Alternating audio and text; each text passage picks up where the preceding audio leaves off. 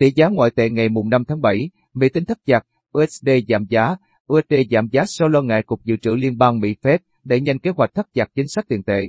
Chỉ số US Dollar Index DXY đo lường biến động đồng bạc xanh với 6 đồng tiền chủ chốt, Euro, GBP, bảng Anh, KED, SET, CHF đứng ở mức 92,24 điểm, giảm 0,24%. Báo cáo về số đơn xin trợ cấp thất nghiệp lần đầu được đưa ra trước báo cáo việc làm tháng 6 của chính phủ Mỹ, dự kiến công bố ngày mùng 2 tháng 7 giờ địa phương. Giới phân tích kỳ vọng nền kinh tế hàng đầu thế giới có thêm 725.000 việc làm và tỷ lệ thất nghiệp giảm từ 5,8% xuống 5,7% trong giai đoạn trên. Các chuyên gia cho rằng một báo cáo việc làm lạc quan có thể thúc đẩy Cục Dự trữ Liên bang Mỹ Fed đẩy nhanh kế hoạch thắt chặt chính sách tiền tệ. David Adam, chiến lược gia phụ trách mảng tiền tệ của nhóm G10 thuộc ngân hàng Morgan Stanley cho biết, USD diễn biến tích cực. Điều đó sẽ tạo ra một số sức mạnh cho đồng USD trong ngắn hạn. Ông hy vọng đồng USD sẽ duy trì trong một phạm vi khá rộng.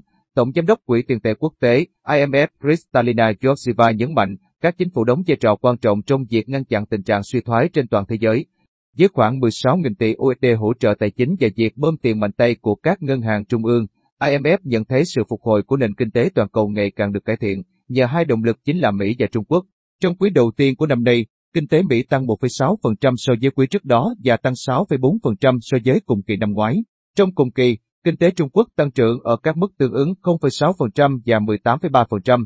Chủ tịch Ngân hàng Trung ương châu Âu, ECB, Christine Lagarde cho rằng còn quá sớm để tranh luận về việc giảm bớt.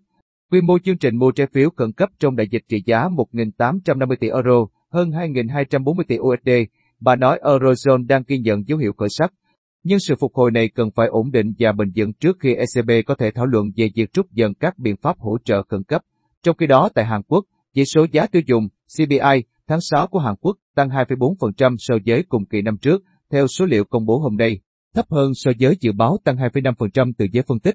CPI tháng 5 là 2,6%, tăng nhanh nhất kể từ tháng 4, 2012. Nhiều nhà kinh tế cho rằng lãi suất cơ bản đang thấp kỷ lục 0,5% của Hàn Quốc có thể tăng sớm nhất vào quý 3, giá nhà ở tăng còn lạm phát trên 2%.